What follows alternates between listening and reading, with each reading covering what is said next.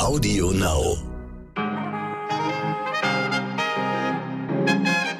Einen wundervollen guten Morgen, meine Damen und Herren. Mein Name ist Michel Abdullahi. Es ist Montag, der 31. Mai und das ist heute wichtig. Ja, wenn ich so aus meinem Fensterchen hier rausschaue, dann glaube ich, so ein bisschen der Sommer ist da. Aber nur fast, denn erst morgen ist kalendarischer Sommeranfang. Wenn das Wetter aber so weitermacht, dann kann man sich ab heute in ganz Deutschland in der Außengastro zum leckeren Bierchen mit oder ohne Alkohol verabreden. Und dafür nutzen viele die Luca-App. Immer mal wieder ist da allerdings die Rede von Sicherheitslücken und deswegen haben wir den Geschäftsführer und Gründer Patrick Henning einfach mal selbst gefragt. Außerdem geht es gleich um einen Bürgermeister, dem wegen einer Wohnungsanzeige der Kragen geplatzt ist, um die Gehälter in Pflegeberufen und um vieles mehr, was diese Woche sonst noch so wichtig wird. Gesundheitsminister Jens Spahn will sich heute mit seinen Kolleginnen aus den Ländern beraten, wie man die Corona-Teststationen besser kontrollieren könnte. Denn am Wochenende war bekannt geworden, dass in einigen Stationen möglicherweise Abrechnungsbetrug stattfindet. Wie WDR, NDR und Süddeutsche Zeitung berichteten, wurden an einer Teststelle in Köln statt 70 ganze 1000 Tests abgerechnet.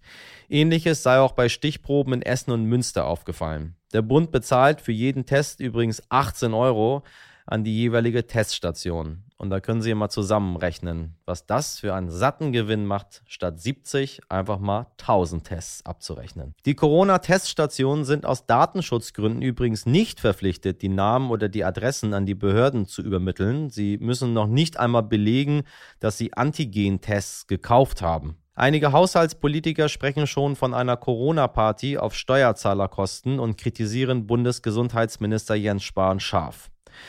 Neben dem finanziellen Schaden befürchten nun die Gesundheitsämter, dass auch die Statistik verfälscht sein könnte, denn bei drei weiteren Stichproben an Teststandorten mit insgesamt 25.000 Tests sei kein einziger positiver Fall gemeldet worden. Großer Zufall, Absicht oder ungenaues Testen? Virologe Klaus Stör erklärt, was entscheidend ist. Tatsächlich ist es notwendig, dass das Probenmaterial an der richtigen Stelle genommen wird. Ansonsten wirkt der Test eben nicht so genau und gut, wie er wirken soll. So ist er ja auch im Labor von den Firmen entwickelt worden, dass man dort eben eine bestimmte Zeit an einer bestimmten Stelle eine bestimmte Menge an Proben entnimmt. Und dann hat der Test auch seine Genauigkeit. Wenn das nicht passiert, hat man zwar äh, Probenmaterial entnommen, aber höchstwahrscheinlich eine falsch negative oder falsch positive Aussage. Tränen in den Augen beim Nasenabstrich und ein leichter Wirkreiz beim Hals. Das sind gute Anzeichen für einen ordentlich durchgeführten Test. Bitte achten Sie drauf, meine Damen und Herren. In Israel läuft es auf eine Koalition ohne Premierminister Netanyahu hinaus. Das war gestern Abend eine Eilmeldung, die bei mir auf dem Handy aufgeploppt ist. Meine Kollegin und Nahost-Korrespondentin Rachel Blufarb lebt mit ihrer Familie dort und weiß, was das jetzt eigentlich bedeutet. Hallo Michelle. Ja, für Israel ist das eine Riesenneuigkeit. Das ist ähm, Breaking News. Das ist quasi ja, man kann sagen, der Anfang vom Ende der Ära Netanyahu. Der war ja zwölf Jahre an der Macht mit einem ganz besonderen Führungsstil. Ähm, der hat vor allem das Thema Friedensverhandlung mit den Palästinensern fast komplett vernachlässigt. Mit dieser möglichen Regierungsänderung, mit dem Regierungswechsel, ähm, ja, sind ganz, ganz viele Hoffnungen verbunden. Zum einen Hoffnung, dass der israelisch-palästinensische ähm, Friedensprozess vielleicht irgendwie wiederbelebt werden kann, obwohl meine Einschätzung ist, dass die Chance dafür relativ klein ist, weil diese neue Regierung sich zusammensetzt aus so einem politischen Flickenteppich aus ganz, ganz linken Parteien und ganz, ganz rechten Parteien und ganz vielen in der Mitte. Und ähm, dass die sich darauf einigen, dass man die Friedensverhandlungen mit den Palästinensern wieder aufnimmt, ist relativ äh, klein. Und trotzdem ist es so, dass das für die Menschen ganz, ganz viel Hoffnung bedeutet, weil in den letzten Jahren, vor allem unter Netanyahu, gibt es eine Riesenspaltung in der israelischen Gesellschaft zwischen ja, zum Beispiel Linken und Rechten, zwischen ähm, religiösen und nicht religiösen Menschen. Und viele hoffen da irgendwie jetzt auf, auf Heilung. Ganz ehrlich, unverschämt hohe Mietpreise für Wohnungen gehen nicht klar. Das findet auch Michael Grunst, Bezirksbürgermeister in Berlin-Lichtenberg. Sein wütender Facebook-Post macht nun die Runde, denn dort wird eine 23 Quadratmeter kleine Wohnung für 700 Euro warm angeboten. Michael Grunz schreibt, kann dieser Gier nach Geld Einhalt geboten werden? Ich habe das Gefühl, dass alle Hemmschwellen durchbrochen sind. Solche Vermieter beuten die Berlinerinnen und Berliner aus, wohlwissend, wie es auf dem Wohnungsmarkt zugeht. Recht hat er. Auch der Mieterverein hält diesen Preis übrigens für unverhältnismäßig. Der BZ sagt, der Vermieter, er habe hier eine neue Wohnung geschaffen, für die weder eine Mietpreisbremse noch der gescheiterte Mietdeckel greifen, weil es hierfür noch keinen Mietspiegel gibt. Aha, solche Beispiele gibt es gerade in den Großstädten zuhauf. Doch wie kann man dafür sorgen, dass Wohnraum bezahlbar bleibt? Diesem Thema werden wir uns annehmen, demnächst hier im Podcast. Von solchen Ideen hängt unsere Zukunft ab. Das sagte Winfried Kretschmer gestern bei der Verkündung der Gewinner von Jugend forscht. 169 TüftlerInnen haben sich mit 113 Forschungsprojekten für das Finale qualifiziert. Jakob Nolte hat zum Beispiel den Preis der Bundeskanzlerin für die originellste Arbeit bekommen. Der 20-Jährige hat nachgewiesen, dass im hessischen Laubach in den letzten 130 Jahren bis zu 80 Prozent der Blütenflora verschwunden sind. Jan Heinemann aus Andernach hat einen besonders effektiven Aufsatz für Feuerwehrschläuche konzipiert. So kann Wasser großflächig zerstäubt werden und die Feuerwehrleute haben einen größeren Sicherheitsabstand. Wie man sich für Wissenschaft begeistern kann und was sie über schwarze Löcher wissen sollten, darüber habe ich am Freitag übrigens mit dem deutschen Physiknobelpreisträger Reinhard Genzel gesprochen eines meiner bisherigen Highlights bei den ganzen Interviews, die ich so am Tag führe. Ähm, wirklich, wirklich hörenswert. Ein unglaublich cooler Physiknobelpreisträger, der Herr Genzel. Gerade habe ich das traumhafte Wetter ja auch schon angesprochen, meine Damen und Herren. SPD-Gesundheitsexperte Karl Lauterbach wünscht sich übrigens, dass die Außengastronomie zur EM länger geöffnet bleiben sollte. Was schön wäre, muss auch ich zugeben, nur hierfür brauchen wir natürlich gute Sicherheitsstandards und vor allem die Möglichkeit für Gesundheitsämter schnell herauszufinden, wer im Fall des Falles in Quarantäne muss, weil im Restaurant doch ein positiver Fall am Nebentisch war. Vielerorts wird beim Essen oder Shoppen schon die Luca-App genutzt, aber die stand gerade letzte Woche wieder wegen eines Datenlecks in der Kritik. Das Bundesamt für Sicherheit in der Informationstechnik hat inzwischen bei Twitter mitgeteilt, dass derzeit keine Ausnutzung der Schwachstelle bekannt sei. Was aber geschieht da mit meinen Daten? Das wollte ich wissen von Patrick Henning, dem Gründer der Luca-App und Geschäftsführer der Nexion GmbH, die unter anderem hinter der App steckt.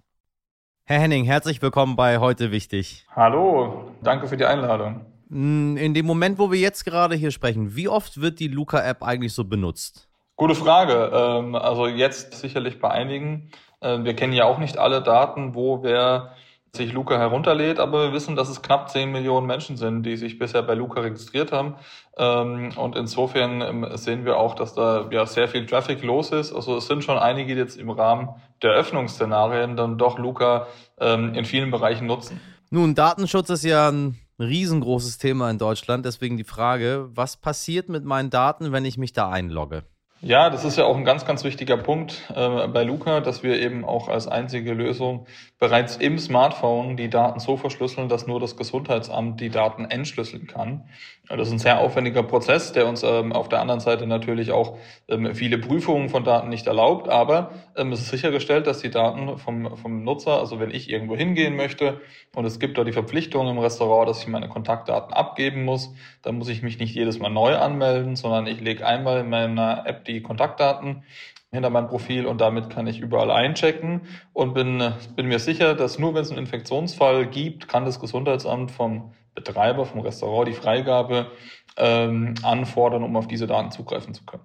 Naja, und hm, warum müssen eigentlich die Daten denn zentral gespeichert werden? Bei der Corona-App ist es ja auch anders. Da werden die ja dezentral gespeichert. Bei Ihnen werden sie zentral gespeichert. Ja, beides sind zwei sich sehr ergänzende Lösungen, aber haben natürlich einen völlig anderen, äh, anderen Einsatz. Bei der Corona-Warn-App geht es ja auch um die Distanzerkennung, Risikoradar, das die ganze Zeit im Hintergrund läuft Und deswegen möchte man bewusst ja keine Daten erfassen und vor allem auch keine Daten austauschen mit den Gesundheitsbehörden. Bei uns geht es ja genau darum, Daten mit den Gesundheitsbehörden auszutauschen, denn die Aufgabe der Nachverfolgung ist ja bei den Gesundheitsämtern und ähm, dafür ist es erforderlich, dass sie die Kontaktdaten haben. Ähm, und genau das macht Luca. Also es entscheidet oder entscheidet sich wesentlich darin, dass die Corona-Warn-App keine Kontaktdaten erfasst, damit im Peer-to-Peer-Netzwerk nur funktioniert. Und bei uns geht es wirklich nur um die Bereiche, wo ich Kontaktdaten erfasse, damit die Gesundheitsämter eine Nachverfolgung durchführen können. So, und dann glaube ich auch eine wichtige Frage, die viele bewegt, ist, was passiert eigentlich, wenn ich mich nicht auslogge? Waren nicht plötzlich Leute, die gar nicht gewarnt werden müssen oder kommt das ganze System dann durcheinander? Ähm, ich frage nämlich ganz bewusst, weil ich glaube, ich gehöre auch zu den Menschen, die, sage ich mal, sich nicht so richtig irgendwo ausloggen nicht, weil sie es nicht können, sondern weil sie es einfach vergessen. Ja, ganz wichtiger Punkt. Ähm, auch bei Luca ist es so automatisch, auf einer ganz alleine gewarnt wird niemand. Das heißt, auch wenn im Zoo von Osnabrück nachts jemand eincheckt, passiert da gar nichts. Auch im OBI passiert da nichts, ähm, sondern es geht immer um die verlängerte Werkbank der Gesundheitsämter. Erst wenn ein Mitarbeiter oder eine Mitarbeiterin im Gesundheitsamt ähm, die fachliche, der fachlichen Expertise die Entscheidung trifft, Daten anzufragen, Daten abzurufen. Erst dann auch werden Leute informiert und gewarnt. Ähm, und da passiert praktisch immer eine Prüfung der Daten davor von einem Mitarbeiter oder Mitarbeiterin im Gesundheitsamt. Das heißt, auch da, ähm, ähnlich wie davor, wenn ich keine Anwesenheit angegeben habe, wann ich wieder gegangen bin, das wir erinnern uns alle im letzten Sommer mit irgendwelchen Zetteln, da hat nun gar niemand erfasst, wann ich gegangen bin. Das haben wir versucht mit Luca zu verbessern. Deswegen gibt's auch die optionale, aber die optionale Funktion dem Smartphone zu sagen, bitte check dich automatisch aus, ist eine Betriebssystemfunktion ähm, und dann schickt das Smartphone automatisch eine Nachricht, wenn ich gegangen bin und ansonsten muss ich es eben manuell machen. Wenn ich es nicht manuell mache, dann muss ich es eben im Nachhinein angeben, sollte das Gesundheitsamt mich kontaktieren.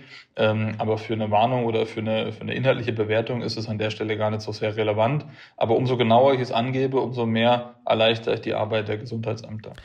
Nun, wenn eine App jung und frisch ist, gibt es Sicherheitslücken. So, sind die Sicherheitslücken geschlossen worden. Es gab ja in den letzten Wochen Meldungen, dass ähm, über eine Lücke zum Beispiel Hackerangriffe möglich sind und so Nutzerdaten abgegriffen werden könnten oder sogar ähm, die IT ganzer Gesundheitsämter lahmgelegt werden könnte.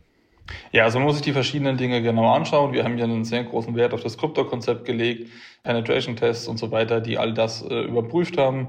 Ähm, das heißt, alle Dinge, die auch bisher so äh, kursiert sind, gingen niemals um Kontaktdaten, sondern ja immer um, kann ich Missbrauch betreiben, kann ich falsche Daten betreiben, äh, kann ich falsche Daten angeben. Wir hatten den Vorfall, dass uns morgens um 7.30 Uhr ähm, ein Video bekannt wurde, ähm, wo jemand über einen Sonderzeichen ähm, Code einführen konnte, der beispielsweise in Microsoft Excel äh, zwar mit Warnhinweisen erkannt wird, aber dann ausgeführt werden kann. Den haben wir zwei, zweieinhalb Stunden später um 10 Uhr dann auch äh, behoben, sobald er uns eben bekannt wurde. Ähm, dieses Thema ist ein allgemeines Thema, was bekannt ist. Äh, wir haben uns dann nach den offiziellen Empfehlungen davor geschützt, aber ähm, ja, es hat sich gezeigt, dass, dass auch da ähm, es ein weiteres Sonderzeichen gibt, mit dem dieser Angriff möglich war. Und ähm, dann haben wir ihn natürlich auch sofort abgestellt.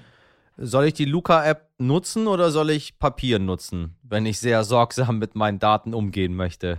Ja, also ganz ehrlich gefragt, wenn ich mir überlege, was wir letztes Jahr mit Papier gemacht haben und wie wir dann vom Betreiber Dateien, CSV-Dateien, Excel-Dateien durch die Welt geschickt haben, unverschlüsselt per E-Mail, da hat noch lang keiner über CSV-Injections und irgendwas gesprochen. Das heißt, da sind Welten dazwischen, was Sicherheit und Datenschutz betrifft, über welches Niveau wir jetzt gerade sprechen, unter welchen Umständen denn dann wirklich vielleicht irgendwie ein kleiner Datensatz irgendwie abhanden kommen kann. Also da sprechen wir wirklich ja über, über über elementare Unterschiede im Level. Ich glaube, wenn ich meine Daten in irgendeinen Zettel reinschreibe und der am Nachbartisch sieht schon meine Daten, dann haben wir ein ganz anderes Datenschutzniveau, wenn die dann am Ende, äh, selbst wenn sie analog sind und wenn sie digitalisiert werden in irgendeiner Excel-Liste und dann per Gmail ins Gesundheitsamt geschickt werden. Ich glaube, da sprechen wir über ganz andere Dinge. Herr Henning, ich danke Ihnen sehr für das Gespräch. Danke.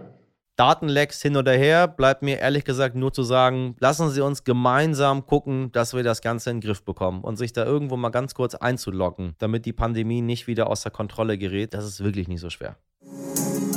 Ohren auf. Bestimmt haben Sie gestern mal was gegoogelt, ne? Also, wenn Sie gestern bei Google Caroline Kebekus eingegeben haben, dann erscheint da in der Suche direkt daneben Karl Lauterbach. Ja, genau der Karl Lauterbach, über den wir gerade schon mal gesprochen haben. Der Politiker und die Komikerin haben nämlich einen Song aufgenommen. Auch das ist kein Scherz. Der neue mögliche Sommerhit 2021 heißt La Vida sin Corona. Das Leben ohne Corona. Der Sommer wird gut. Und er hört sich so an. Egal ob Köln, Paris, Athen,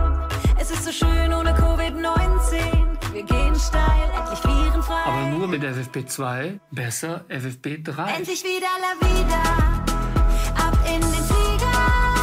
Heute feiern wir wieder. Karl Lauterbach im Duett mit Caroline Kebekus. Wer hätte das mal gedacht? Ich sag mal so, auch die Komikerin selbst nicht. Wir wollten natürlich ähm, auf jeden Fall einen seriösen Experten dabei haben. Karl Lauterbach war natürlich unsere erste Wahl und er hat direkt zugesagt, was äh, ziemlich cool war. Und der Karl, der fand die Idee klasse. Jeder denkt ja, das wird mir Spaß machen, äh, dass ich anderen den Spaß verderbe. Und ähm, weil, wenn das der Ruf ist, in dem Sinne habe ich gedacht, okay, dann nehme ich das selbst einmal auch auf die Schippe und gebe den Spaßmacher, den Spaßverderber genauer gesagt, für den mich jeder hält. Für sein Mitmachen hat Lauterbach zwar einen Shitstorm abbekommen, aber eher von Menschen, denen wir hier keine Plattform geben möchten. Muss ja auch mal erlaubt sein, ein wenig Spaß in diesen irren Zeiten zu haben. Und lieber Karl Lauterbach und liebe Caroline Kebekus, ich feiere sie beide dafür heftig. Was wichtig wird. Zum Schluss blicken wir wie immer zu Beginn der Woche auf die kommenden Tage. Qualmst du noch? Ich höre auf. So lautet das Motto des diesjährigen Nichtrauchertags und der ist heute. Jedes Jahr sterben in Deutschland 127.000 Menschen an Erkrankungen, die durch das Rauchen verursacht wurden. Und so möchte das Aktionsbündnis Nichtrauchen und die Deutsche Krebshilfe uns alle heute ermutigen, mit dem Tabakkonsum aufzuhören. Am Mittwoch soll im Kabinett die Änderung der Pflegereform gebilligt werden. Dabei geht es um mehr Geld für Pflegekräfte und höhere Beiträge für Kinderlose. Ab September 2022 dann soll die Zulassung von Altenheimen und Pflegediensten von einer Entlohnung nach Tarif abhängig gemacht werden. Am Sonntag wird in Sachsen-Anhalt gewählt. Eigentlich kein bedeutendes Ereignis fürs ganze Land, doch in diesem Jahr ist es der letzte Stimmungstest vor der Bundestagswahl im September. Nach aktuellen Umfragen liegt die Union mit 29 Prozent vor der AfD, die auf 23 Prozent kommt. Wir werden für Sie das Wahlergebnis analysieren und einordnen. Was das für die Bundestagswahl bedeutet, freuen Sie sich jetzt schon auf einen spannenden Wahlsonntag und dann auf eine frische Folge heute wichtig am Montag drauf. So, das war unser Wochenstart. Wenn Sie ein wichtiges Thema haben oder Feedback zur Folge, dann schreiben Sie mir gerne eine Mail an heute. Morgen hören wir uns ab 5 Uhr wieder bei Audio Now und überall, wo es Podcasts gibt. Und nun einen guten Start, meine Damen und Herren, in die frische Woche. Machen Sie was draus. Ihr Michel Abdullahi.